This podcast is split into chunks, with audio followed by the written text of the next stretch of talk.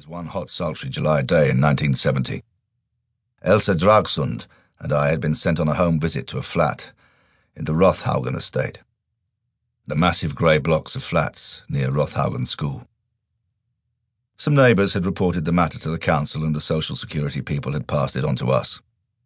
Out of the two of us, Elsa was the one with the most social services experience. She was a sharp but good natured woman, just turned 40 at this point, with carrot coloured hair and a tendency to dress in colours that were a bit too bright.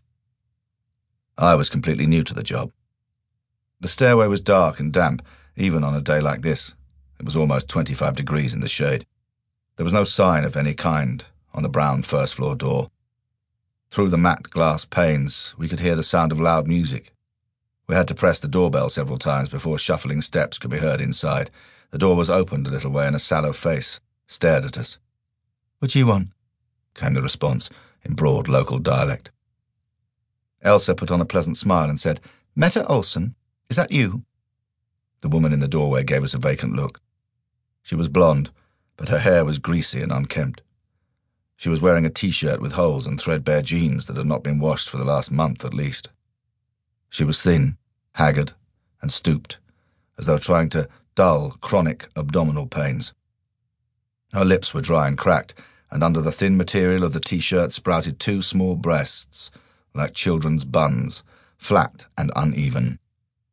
We're from social services, Elsa said. Can we come in?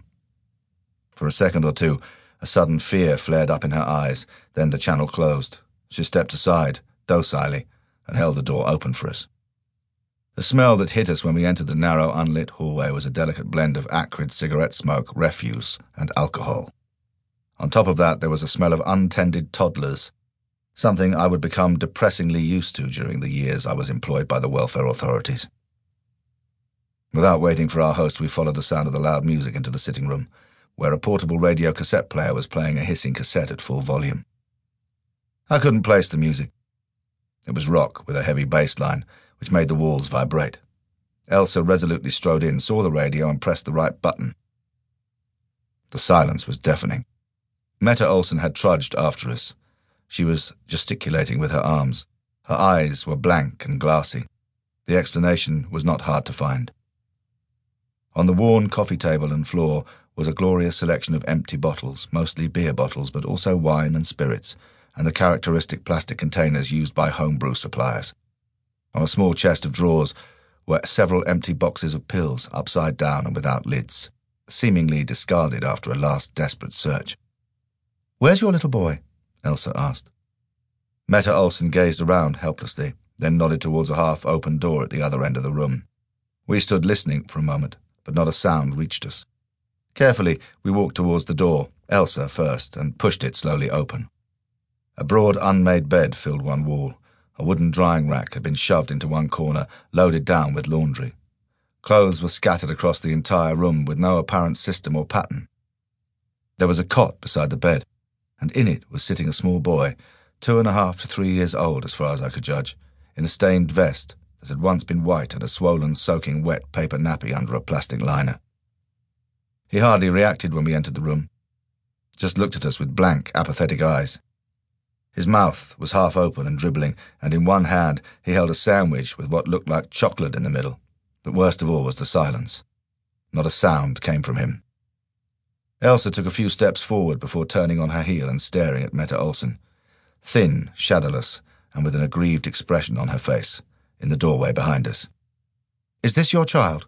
Elsa asked with an audible tremor from her vocal cords. Meta Olsen nodded and swallowed. What's his name? Jan. Jan. Jan Elvis. How long is it since you changed his nappy? She sent us a blurred look and waved her arms around. Yesterday.